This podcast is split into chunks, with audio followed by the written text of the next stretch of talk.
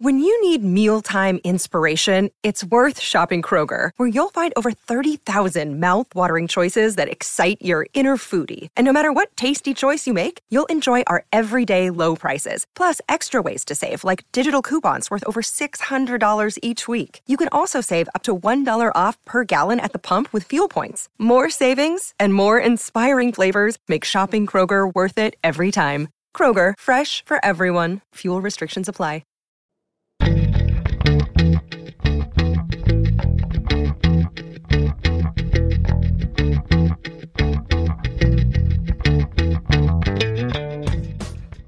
Listening to All the Books, a weekly show of recommendations and enthusiasm regarding the week's new book releases.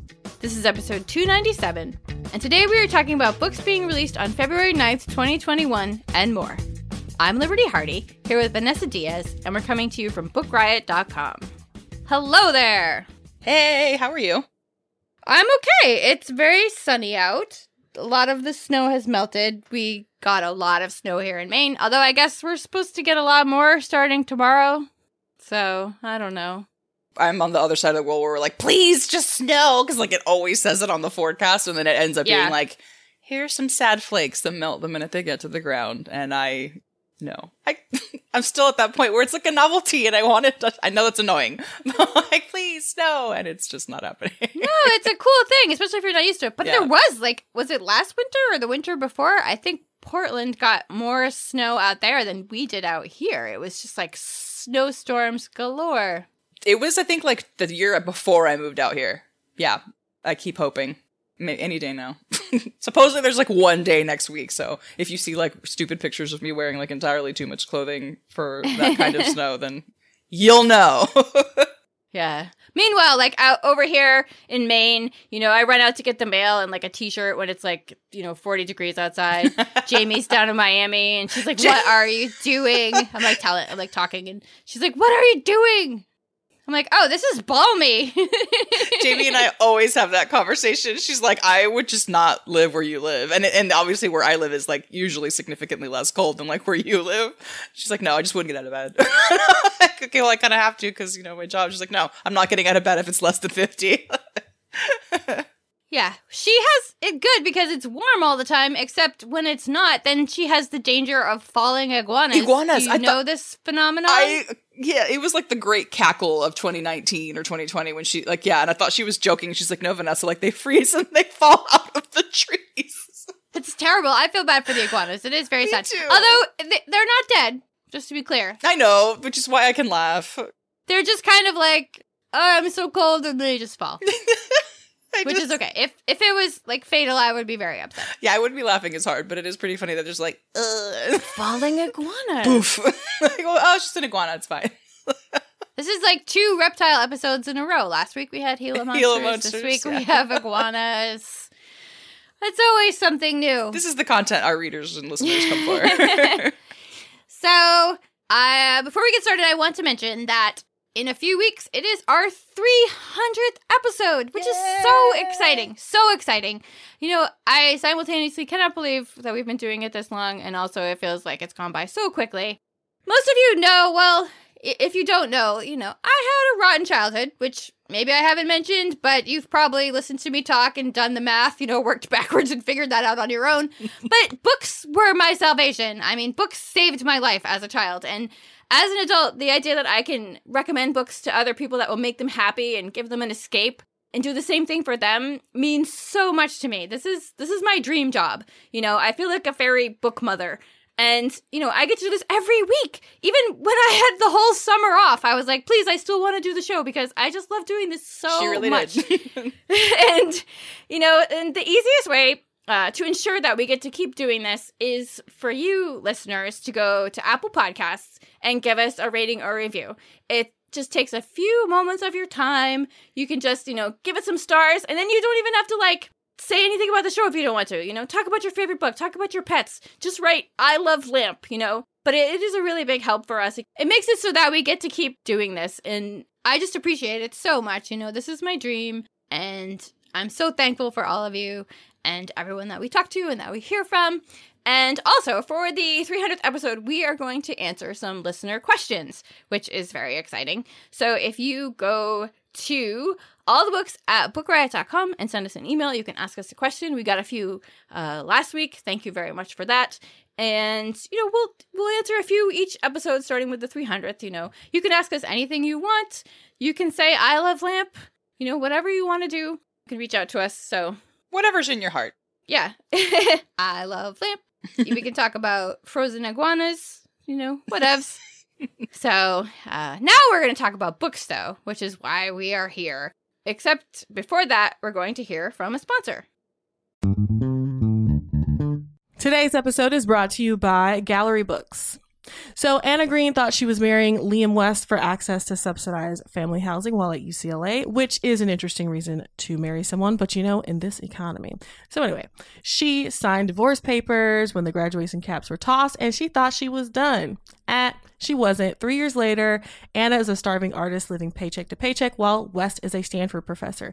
Now, he is part of a conglomerate. His family owns this mega grocery store chain. He's not interested in working for them, but he is interested in those greenbacks, honey, that come in the form of a $100 million inheritance. To get it, he has to be married for five years. That's where our girl Anna comes back into play. So the two will fake a marriage, but as he gets to know her and gets to appreciate the feisty, foul mouthed, paint splattered girl that she is, he'll begin to wonder if the money is worth the love of his life. Pick up The Paradise Problem by Christina Lauren to find out if it is. And thanks again to Gallery Books for sponsoring this episode. Today's episode is brought to you by Bloom Books. Diana Dixon has a busy summer and no time for tall, gorgeous hockey player Shane's shenanigans. Because you know what? If they shenan once, they'll shenan again. So she thinks she knows exactly who he is when he moves into her apartment building, but turns out Shane's sick of hookups and tired of being on the rebound after his long term girlfriend called it quits. But when his ex comes back into the picture, he needs a plan. And who better to play his new girlfriend than his sassy new neighbor? So a fake relationship might be perfect for Diana's own ex issues, but Diana is used to living by the rules. Will she learn that when it comes to love, rules are meant to be broken? Make sure to check out The Dixon Rule by Elle Kennedy. Elle Kennedy is a New York Times and USA Today bestselling author with over a million copies of her books sold. So, this is going to be another banger, y'all. Make sure to check it out. And thanks again to Bloom Books for sponsoring this episode. Okay. So I'm very excited about this first pick because it is another one of those books that got booted very far into the future when the pandemic started. And it is The Gilded Ones by Namina Forna, which is the first book in the Deathless trilogy. I have been waiting to tell you about this book. And I know I say this sometimes, but I'm very serious when I tell you I can't tell you very much about it. I don't even want to like tell you what's in the summary on the back of the book because I read this book without looking at the summary and it was such a fun experience because even just at the very beginning of this book, I was like, "Oh my god, what is happening? What why is that? Whoa, what was that? Uh, what is going on?" That's pretty much my whole reaction like the beginning of this book. I'll tell you a little bit about it.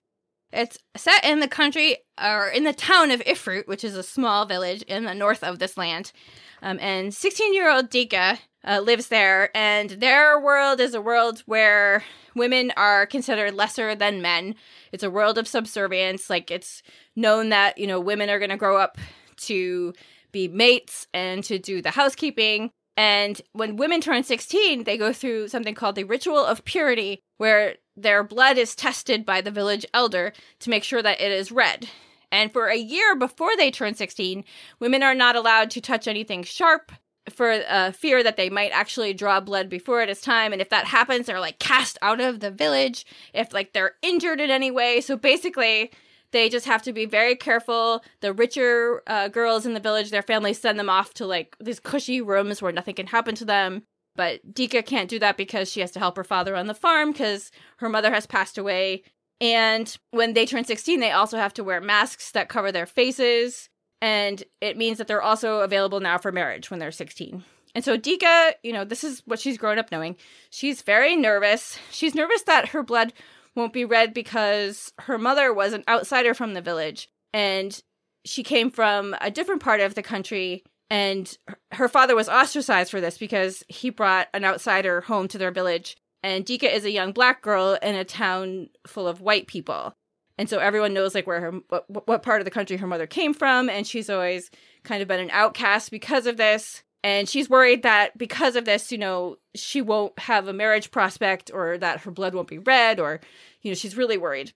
And so the day of the ceremony, this is where like I can't really tell you too much. But like I will tell you that on the day of the ceremony, this is right in the description, Deka's blood runs gold. Her blood is gold. And that is just the tip of the iceberg of what happens on this day. There's tragedy, there's there's violence, I, I can't, I don't even want to tell you anymore of what the book description says. But in the end, Deka is recruited to do battle for the Emperor with a group of other girls just like her. And it's mind blowingly fun and amazing. It's just this fantastic fantasy novel about empowerment and fighting the patriarchy and strong women doing the near impossible. It has excellent world building, spooky monsters, these things called death shriekers. It has queer representation, there are a lot of content warnings for this novel. Uh, there's violence, death, loss of a parent, torture, abuse, racism, xenophobia. There's a sexual assault that takes place about two thirds of the way into the book, so that's something I just want to give you a heads up about that. Forna talks about this book and how she grew up herself in Sierra Leone, where women were also considered unequal, and she thought how that would change when she came to America to go to school, and she was very disappointed to discover that it was still kind of the same in different ways. And she wanted to write this empowering novel. And it's just this incredible, imaginative feminist YA about empowerment and equality. It is the first in a trilogy, and like most trilogies, you know, it has a resolution, but also it does not. It's just so good. It's so good. It is called The Gilded Ones, and it's by Namina Forna. That cover is so beautiful. It was gorgeous. It's like hard to miss it. so it's really cool. I will read that next. Okay.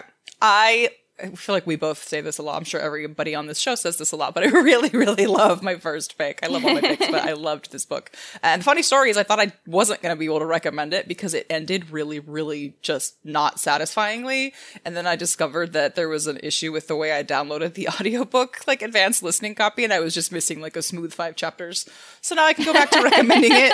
it's really good. But I was like, this is a really stupid ending. Like there, it's not, it's not a oh. cliffhanger. It's not, it's not nothing. It just like stopped. Well, no, it was me me. So now I can go back to recommending uh, a tip for the hangman by Allison Epstein. This one doesn't have there. I guess there's some triggers for violence, so if you're violence, I think, but really most of it is kind of like softly off page. It's it's not anything that I think you need to be too worried about. But so this is a fictionalized version of Christopher Marlowe's story. So if you don't really super fast history lesson, Christopher Marlowe, otherwise known as Kit Marlowe, was a famous Elizabethan poet and playwright. He was like Shakespeare's contemporary. I think he was born like two months before him. And he's considered like his most important predecessor in English drama. So again, they kind of came up at the same time. He was a bright student, won lots of scholarships, like good schools all his life. He ended up at Cambridge. Uh, he was he earned his bachelor's in like 1584, I think, and then was working on his master's when he was very nearly denied it for reasons question mark until advisors to queen elizabeth very famously like intervened and you know recommended that he receive the degree anyway citing you know quote unquote services for the state as their reason and if you think that sounds a little fishy, you know, so does everybody else. And it is pretty widely believed at this point that Kit Marlowe was a spy. So we'll like obviously never know for sure because that's how spying works. if you did a good job, then odds are the world will not know who you were. But historical records, of which there are way more of than I would have assumed, but I guess the Elizabethans just like really liked writing everything down. Um, but they make a pretty strong case for the fact that again, he was a spy. And I, I won't tell you too much more there, but everything from his life, his plays, and his death, which is like very contested, are all things that you sh- first definitely listen to the author's note at the end for some clarification on like where she took creative license, but also just do some googles because it's fun like history nerd stuff. But so the book, like I said, is a super fun and irreverent spy thriller, Elizabethan spy thriller that runs with that whole spy theory and then flushes it out all the way again with some creative license. But so when the book opens, Kit is studying at Cambridge, is working towards that master's I mentioned, and sort of barely staying out of trouble. He's a little bit of a hothead, and that often gets in the way. He's a bit of a liar, but he's like, well, that's my job. I, I write plays. Of course I'm a liar. And so one day he gets pulled out of his lessons and told he needs to meet with like the the head not headmaster because I don't think that's they don't have a headmaster at Cambridge, but you know someone I forget the t- title. But point being, he shows up to this meeting thinking he's about to get the boot. And no, when he gets there, he finds out that he's been tapped on the shoulder to do a little favor for Her Majesty.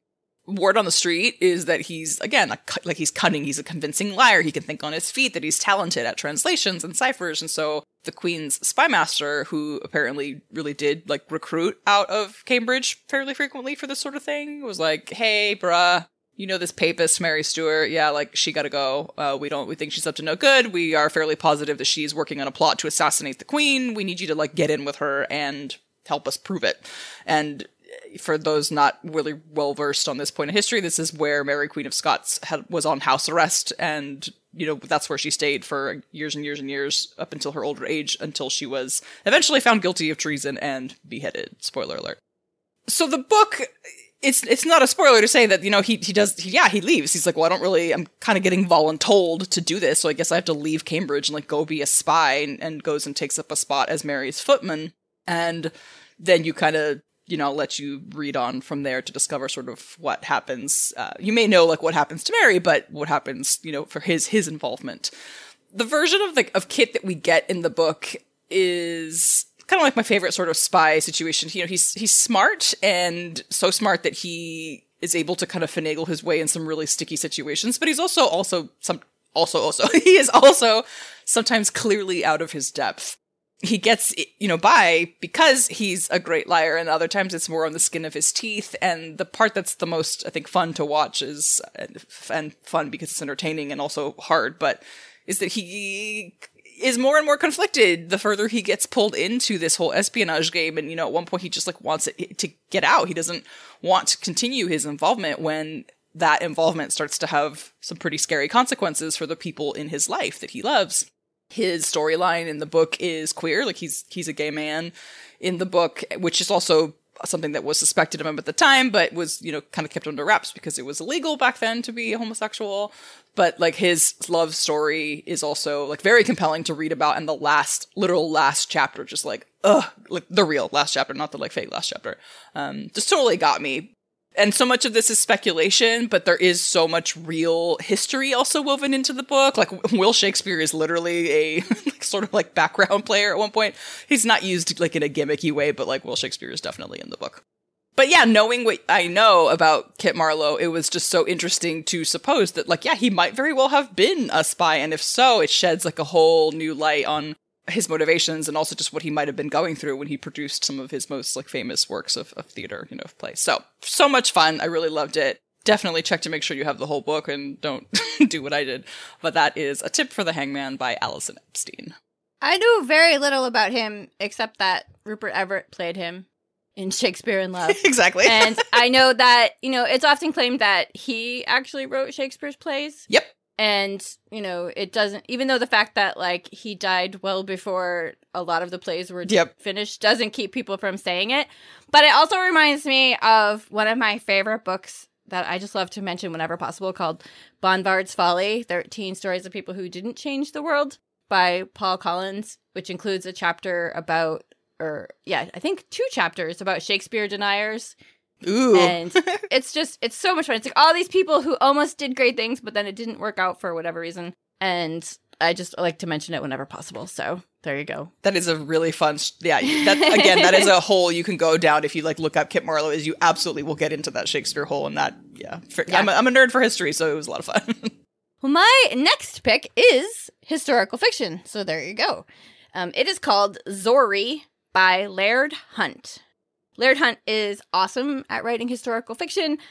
I know this because I'm a huge fan of his novel Never Home, which was about a woman who dresses as a man and joins the Civil War. Uh, he also wrote that weird witchy book that I talked about a few years ago called In the House in the Dark of the Woods. Love that little book. He writes little books. They're very small. This one is also a very slim novel. It's it's less than 200 pages long.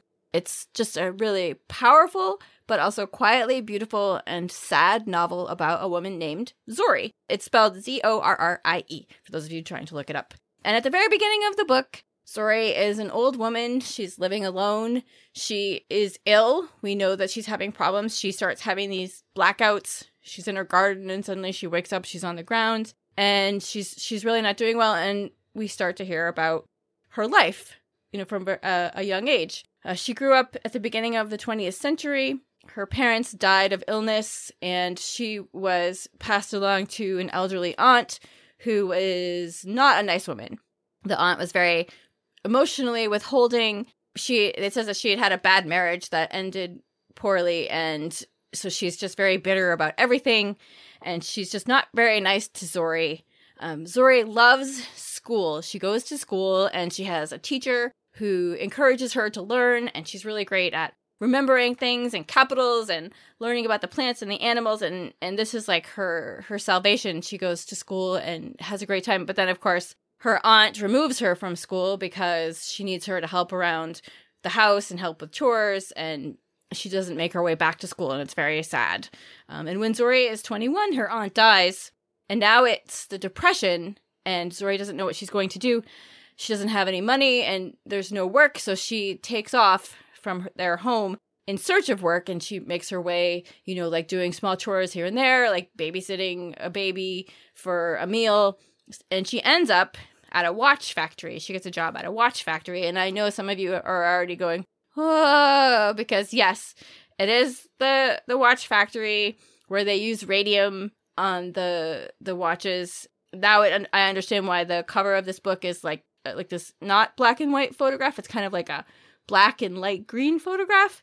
But if you've read Radium Girls, you know the story about how all these young women worked in these factories and they they put this, you know, bioluminescent agent on the watches and of course it ended up killing them, but at the time they didn't know that it was bad for them and they like to put it on their faces and their nails and their lips and so she's working in this factory and she's finally around girls her own age and she's having a great time. You know, these women are full of life and she goes to her first movie and she gets to go to parties but after a couple of years, she's just longing to go back to Indiana, which is where she started out. Um, and when she goes back, she meets the most handsome man, and it's love at first sight. And she gets married, and it seems like everything is going to be perfect. But as we know, the future is unknowable and life is unfair. I'm not going to say any more about it, just that, you know, it's 176 pages, and I just loved Zorrie so much she's so kind and curious and she's big hearted and I just love spending time with her.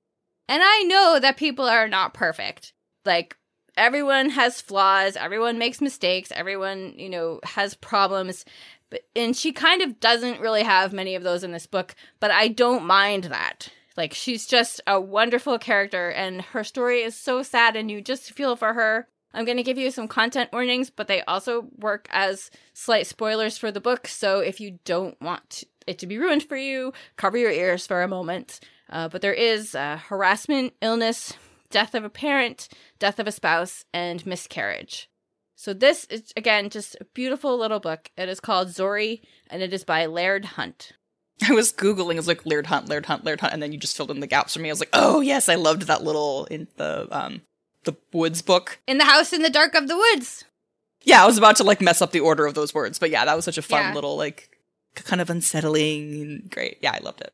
It is a lot of words in that title. And then there's that there's that Matt Bell one that's like in the The house, house of the, by the yeah. water by the woods in the dark. I don't know. It's it's very similar. there are many woods books, Yeah.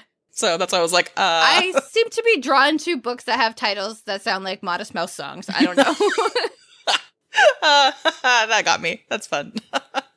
well, I'm going to take us in a super, super different direction with my next book, which is called Kink, edited by R.O. Kwon and Garth Greenwell. It's been a bit since I read this one now. There are, I believe, discussions of trauma related to sexual assault, but again, I feel like for the most part they may be kind of off but it is in there, just so you know. So this is an anthology of literary short fiction that explores love and desire, BDSM, interests across, you know, the whole sexual spectrum as you may have surmised from the title the contributor list is absolutely what got me to read this but i don't even think i like really knew what it was about i just saw this like bright pink lettering on a black background and then the editors are you know two i love both of those authors and in addition to contributing to the book there's also and by that i mean the editors are Kwon and garth greenwell we also get Roxane Gay Alexander Chee, melissa febos brandon taylor vanessa clark carmen maria machado like just these fantastic names. So I was like, well, I want to read that. And then I thought the concept was, you know, really interesting. In the intro, R.O. Kwon talks about when she approached Garth Greenwell to write this, you know, they, they wanted to set out to do kink right. And by taking kink seriously, I'm just going to read this quote because I like the way they phrased it. Um, by taking kink seriously, these stories recognize how the questions raised in intimate kinky encounters can help us to interrogate and begin to rescript the larger cultural narratives that surround us. It's a mouthful, but that's basically what the book does. I mean, these stories are all so different. There's some of them are kind of short, some of them are a little longer, some are kind of well, obviously some are very explicit and others are a little bit less so, but they dive into bondage, power play, subdom relationships. The settings include like a private estate, a therapist's office, a underground like dra- drag trans sex club. And it asks you or us as readers to think about desire and consent and safety and approaching kink as the reclaiming of power, sometimes through the lens of, you know, trauma survival and to really examine how gender and politics and cultural norms inform power dynamics. So these stories are so great. Like Brandon Taylor's story is one that will like make you think and probably cringe along the way, but it's it's great. It's called Oh Youth. It's the story about a relationship between a rich older white couple that hires a young black man to live and then play with them. So again, discussions of power dynamics, like that story really rocked me. There's one about an escort hookup in that drag trans sex club that's a testament to like how powerful it is to be desired exactly as you are and not as society tells you you need to be under any kind of specific label about an identity that is very personal to you. My favorite story, very predictably, because I just love her, is Carmen Maria Machado's, which is oh my god, I forgot the name of it, but it's like the lost story of the high priestess, something like that. But it is this very un- like unsettling, dark tale about an orphan who finds a home in this like radical horror theater in early 20th century Paris. It's queer and it really gets into the like gray and murky parts of human nature, kind of unsavory parts. And by unsavory, I'm not in any way referring to like sh- any kind of shaming of the sex acts. It's more like the characters, like some of them, like their motivations, the way they move in the world. And there's this one interactive scene in one of the performances at that theater that I will not soon forget. And again, all of these stories, like ostensibly are, yeah, about kink, but that they really all do make you kind of sit back and take a look at how we've stigmatized so much about sex in general, but definitely about, you know, kink. So the book may not be for everyone, especially if you're not somebody who reads like explicit erotica. That's not a bad thing, but I would ask that if you feel like you are averse to this sort of thing to maybe like examine why and that is a lot of what that book seems to try to answer so it was this really really stunning collection just some beautiful writing and that again is kink edited by R.O. Kwon and garth greenwell Okay. I am going to take us in another completely different direction now. we And first of all, I just want to say that my next pick is The Witch's Heart by Genevieve Gornichec.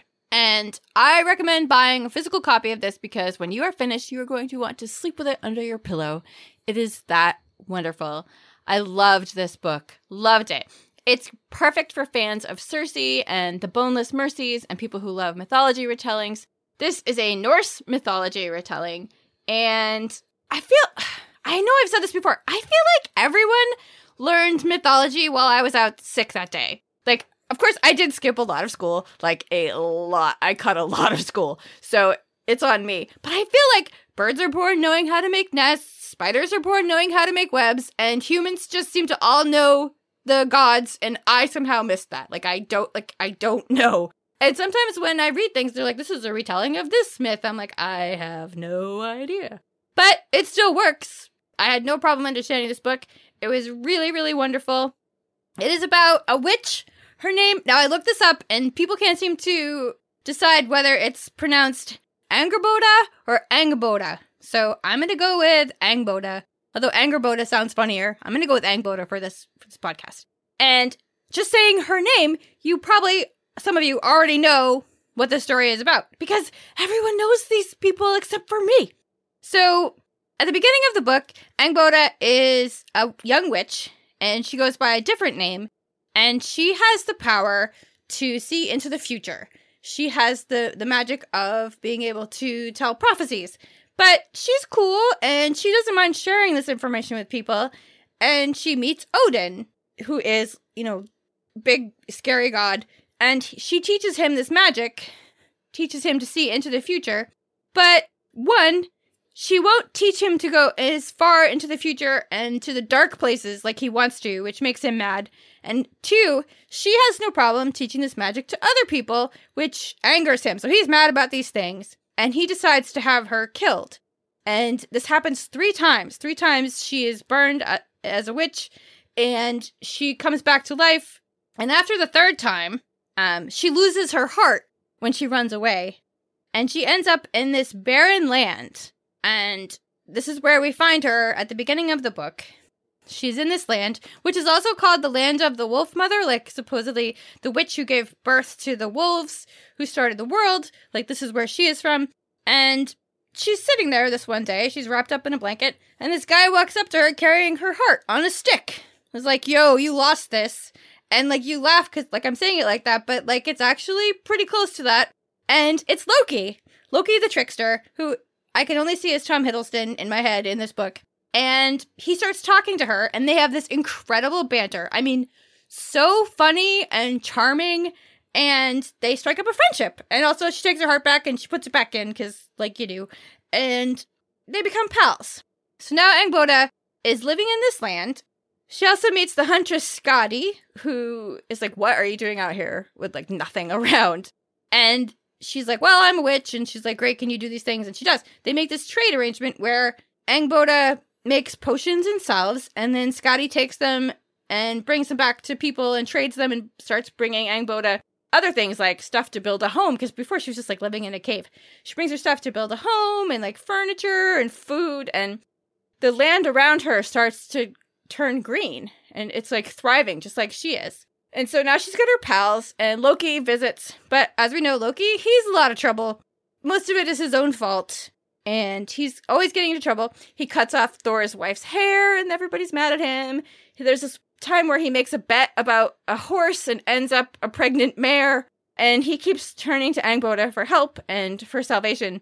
And she starts having this like growing love for Loki as her powers of prophecy start to return and they fall in love and they end up having a family. They have children, and as her powers come back, Angboda starts to see the future and she sees her children playing a role in the fall of the gods. And now she begins to worry because if she can see this, Odin can probably see this as well. And now she needs to hide and protect them and keep this from happening. Or maybe she needs to embrace it and get them ready to do this. Like she has to make this big decision about her life and her family. This book is so full, uh, like it's like yeah, battles, fighting, you know, but it's so full of warmth and heart and humor. And I, like I said, I had no problem following along. I wasn't like, who is this person and what is happening here? Like it was, it was very easy to follow the story.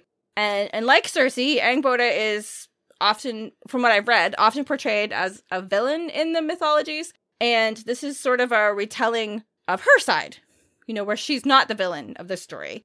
There is content warnings for violence, death by fire, uh, graphic injuries, and uh, childbirth trauma. Um, but I, I just, I wanted to just hug this book when I was finished, um, which is hard to do because it was a PDF on my laptop, and those aren't very snuggly. But I can't wait to buy a finished copy of it. It's so good. It is called The Witch's Heart, and it's by Genevieve Gornichec.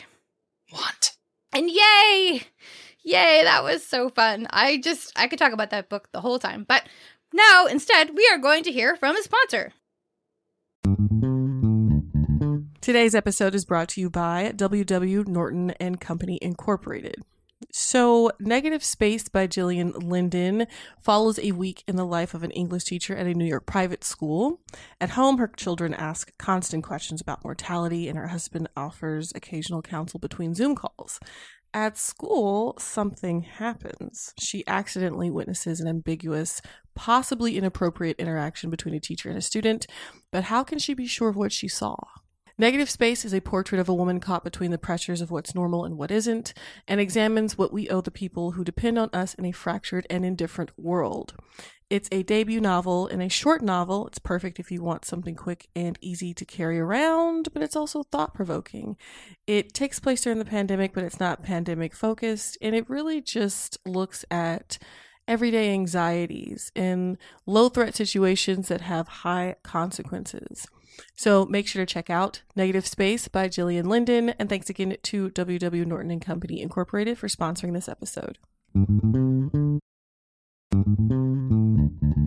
Today's episode is brought to you by Thirsty by Jas Hammonds. College student Blake and her girlfriend have one goal join the exclusive sorority that promises connections to a network of trailblazing women of color. Now, Ella's acceptance is a sure thing. She's a daughter of a Serena Society alum. After all, Blake, on the other hand, lacks Ella's pedigree and her confidence. Luckily, though really unluckily, she finds courage at the bottom of a liquor bottle.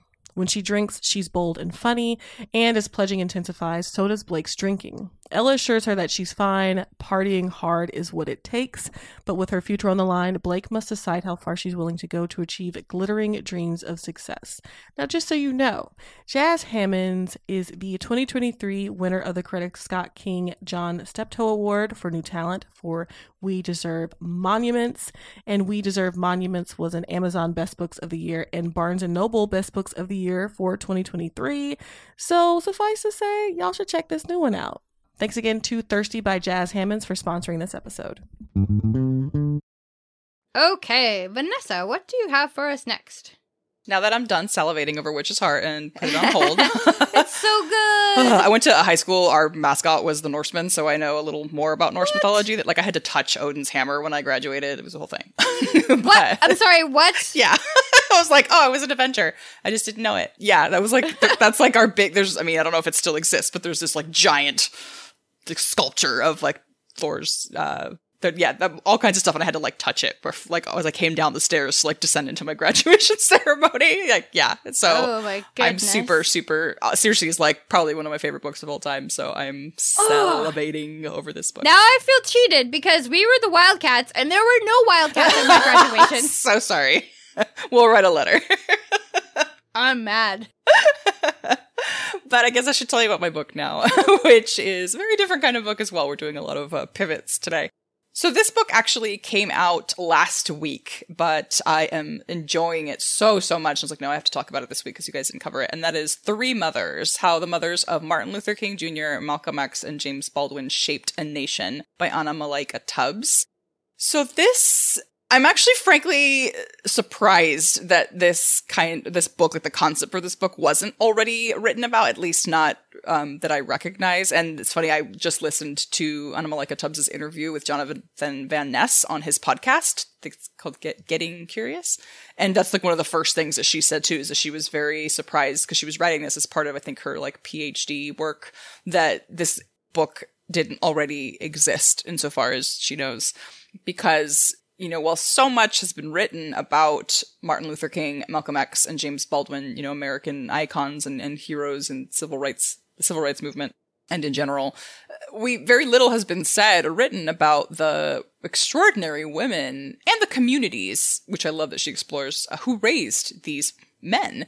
So Anna Malaika Tubbs, who is an educator, a Cambridge PhD candidate, and a Gates scholar, like she's just the most educated and and awesome. um, she's really a approached this story from the vantage point of like wanting to tell the women's stories and also to celebrate Black motherhood and the power of community. There's really not, I guess, too much more that can be said. You should just read it because it is just such, such a fantastic peek into these, the, again, these women who are just so extraordinary and to know that all of them survived. You know, they all watched their sons be taken from this world like in such an untimely fashion for doing with you know, work that they were passionate about is very, very moving, I guess is when that feels like such a underwhelming way to put it. But I've been thinking a lot about in particular, I was thinking about MLK Jr.'s mother, and now obviously thinking about the other two as well. But, you know, in this particular moment in time where we just witnessed as a country and the world, you know, a violent attempted coup that was largely led by you know white supremacists and then not a week later hearing all of these cries for unity from folks who sympathized and or you know helped organize this stuff and they, all those calls for unity on Martin Luther King Jr. Day, you know, were underscored by all these quotes from him calling for like peace and like, you know, love. And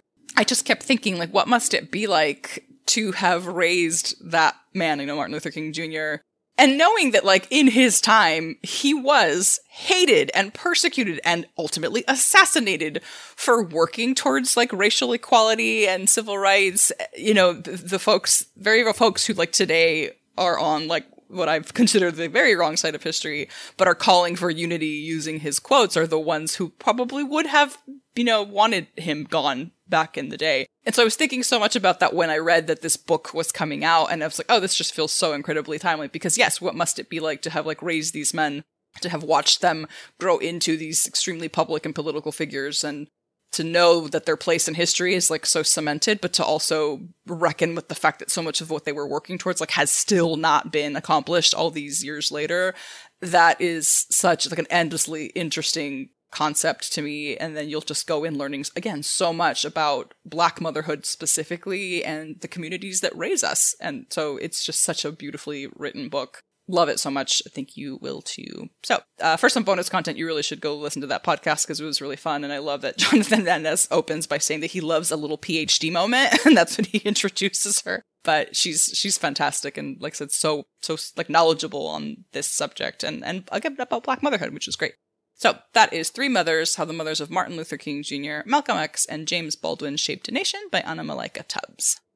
I just bought that last week. It's arriving from my local indie. Very excited. Yay. It's so good. I had already read it. It's really, really, really. Oh, did really you? Good, but Yeah, I I wanted it. like a finished copy. You know, something else for my cats to chew on. I like to, you know, feed their book chewing habit. Here you oh, go. Oh, it's so frustrating. Here's so frustrating. book. Ugh. They just completely demolished a copy of one of my history books. Just like ate like a whole section of the end off it. I was like, "How did you? How did you even do that?" They're very skilled. Their mouths are like little clamps. So, my last pick actually is not a recommendation because I've not read the book. I did have a book I was going to talk about today. The date got changed. I didn't get to another one in time. I don't want to take anything away from the newsletter, which is like a reminder that you can sign up for the new books newsletter in which I talk about other books I've read that come out on these days. So, I thought I would just mention that uh, Vendela Vida has a new novel coming out.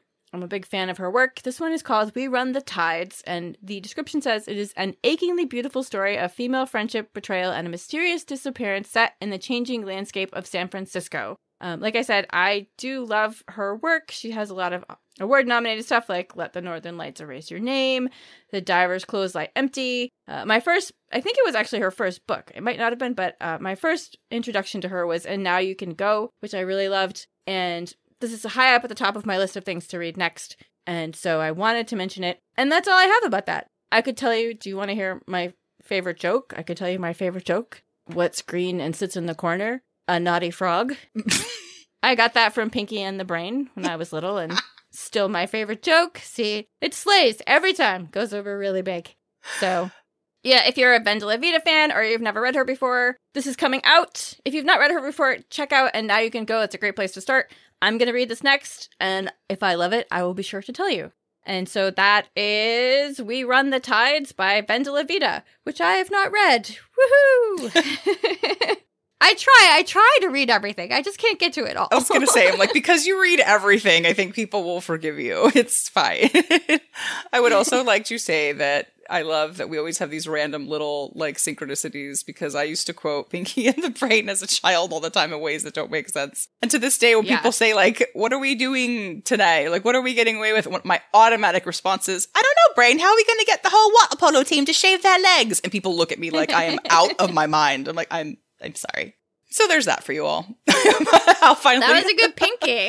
I yeah, it was kind of random, but no, that was good. You did a good job. he's my favorite. It also reminds me that I bought the book by the guy who voices Pinky. Really? I'm forgetting his name, Rob something. Oh, I didn't know there was a book. and I still haven't I still haven't read it. Yeah. He does he does like a bazillion character voices. Yeah. Rob Paulsen. There we go. It's called Voice Lessons. there, you go. yep, yeah, yeah, yeah. Okay. He did some of the Ninja Turtles, he does some of the Animaniacs, and uh I should pick that up soon. well, there's a reminder for you. yeah. Love our all the books tangents. That's what we're here for. Okay, so I will tell us about my last pick, which is so much fun. I'm actually not all the way done with it yet, but I am loving what I have read so far. And that book is A Lady's Formula for Love by Elizabeth Everett, when- which is the first in the new Secret Scientists of London series. Apparently, today is about books involving clandestine missions for the crown.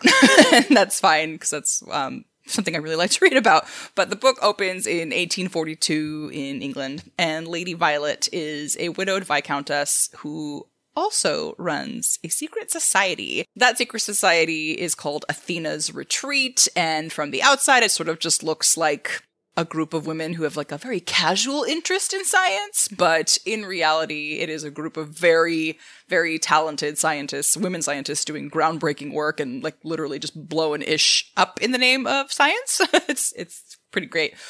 So she's again running Athena's retreat, the sanctuary for some of England's most you know brilliant female scientists. When she is approached with a very sensitive and confidential mission for the crown, because there is this illegal organization that's really like a terrorist organization at this point called Omnium Democratia, and it is a men's suffrage movement. So like they, that's what they fight for is like we want men to have suffrage and only men.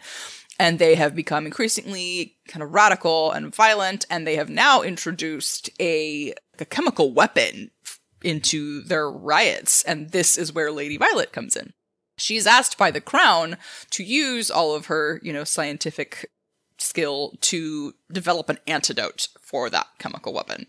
So because this work is dangerous and she is very much, you know, the target of this organization or that she would be if they knew more and it seems like they might based on some stuff that happens, then Ladies Violet, Ladies Violet, Lady Violet's stepson hires a bodyguard to keep her safe, like to, you know, protect her essentially while she like does this work, tries to do experiments and figure out a way to develop this antidote. And here's where you can start playing I Have Nothing by Whitney Houston in the back the way I did because she very much like falls like Im- immediately, like page four. it's very, very soon when she figures out, well, she figures out that she has a bodyguard because a chair, which is like thrown from a building, is like about to land on her when this man just like bulldozes her out of nowhere and is like, Hey, I'm your bodyguard as he's like pressed up against her with his like mouth by her ear. And she's like, "Hey, um, you're very nice looking, but like, why are you on top of me?" And he's like, uh, "My name is Arthur, and I'm here to protect you." Thought you knew that. Uh, she did not, but soon now does. So Arthur's this very professional, like duty first, can't mix business with pleasure type, as I suppose you should be, especially in this line of work. But he can't help but feel attraction to her too, and he's like clearly fighting it very much in the beginning, but before long, it's like sparks fly. and so, Lady Violet, again, working on this dangerous task while trying to preserve the secrecy of Athena's retreat and let these women, who are all this like very, very diverse cast of women, um, do their work. And then Arthur is supposed to be there to protect her, and he is protecting her. And there are some very real like threats and violence happening, but then like also they both want to get in each other's pants or whatever she wore at the time. And it's just it's a really fun book. Like it's full of th- they're very very steamy chemistry it like leaps off the page i know that's sort of a trite statement but it's very very like present and then it's all you know there's also all this like fun science stuff it reminded me a little bit of like ladies guide for celestial mechanics and like all of the women science work and wanting to you know fight for women's rights to just be put on equal ground and be allowed to study what they want to study and be taken seriously in their field. So if you love a good, you know, story and like a mystery about women in STEM that are literally like like I said, blowing stuff up with like a steamy romance plot too, I think this is one that you'll probably enjoy as much as I did. So again, that is A Lady's Formula for Love by Elizabeth Everett. I really thought you said that she had cat mix business with pleasure. And I was like, what is a cat mix business? Like, It's is a that new kind like, of business. It kind of sounds like a cat food, like a kibble, like a cat mix. Like Meow Mix? Or does she mean like there are cats here? Yeah, I really, I have horrible hearing. I was like, I, it took me a minute to be Tell like, me is saying? oh yeah, anything with cats, you know, I'm there, I'm ready. So that is it for new books today. What are you going to read next? If I can grab a copy of Witch's Heart, I probably will read that. But I definitely have queued up on audio the Galley of I love this series, the the new uh, Brown Sisters series by Talia Hibbert. I think it's Act Your Age, Eve Brown. I cannot, and I think I'll probably get to tell you about this book next time I'm on the show. So yay! But I am excited. Ooh, bonus. I'm going to read We Run the Tides by Ben Vita next, for sure. But I also am very excited that I just got my hands on a copy of The Ones Who Don't Say They Love You, uh, stories by Maurice Carlos Ruffin, who wrote the novel We Cast a Shadow, Ooh, which yeah. came out a couple years ago, and I absolutely love that. So I'm very excited about that. And that is it for us today. Ta-da! Thank you to our sponsors. Thank you to our awesome audio editor, Jen Sink. You can drop us a line at allthebooks at bookriot.com. Ask us your questions for our 300th episode. I actually got an email while you were discussing one of your books uh, with a question from a listener. And I was like, someone looking in my house? Like, know, that we're asking for questions? can and I was see like, us. no, I, I put it out on the internet a week ago. What is wrong with you? Um, but you can do that. Uh, you can find us online. We mostly hang out on Instagram. Vanessa is Buenos Dias SD. I'm Franzen Comes Alive. And like I said at the beginning, it would be a huge help to us if you would go to Apple Podcasts and leave a rating or review. It helps other book lovers to find us and makes it so that we can keep doing this. And as much as we would love to tell you about more books today, we just don't have the time, but you can read about more titles out now in the show notes at bookriot.com slash all the books, as well as find a link to our weekly new books newsletter. And for more recs or general bookishness, check out bookriot.com. And don't forget to check out our full stable of podcasts at bookriot.com slash listen, or just search Book Riot on your podcast player of choice. And in the meantime, happy, reading. reading.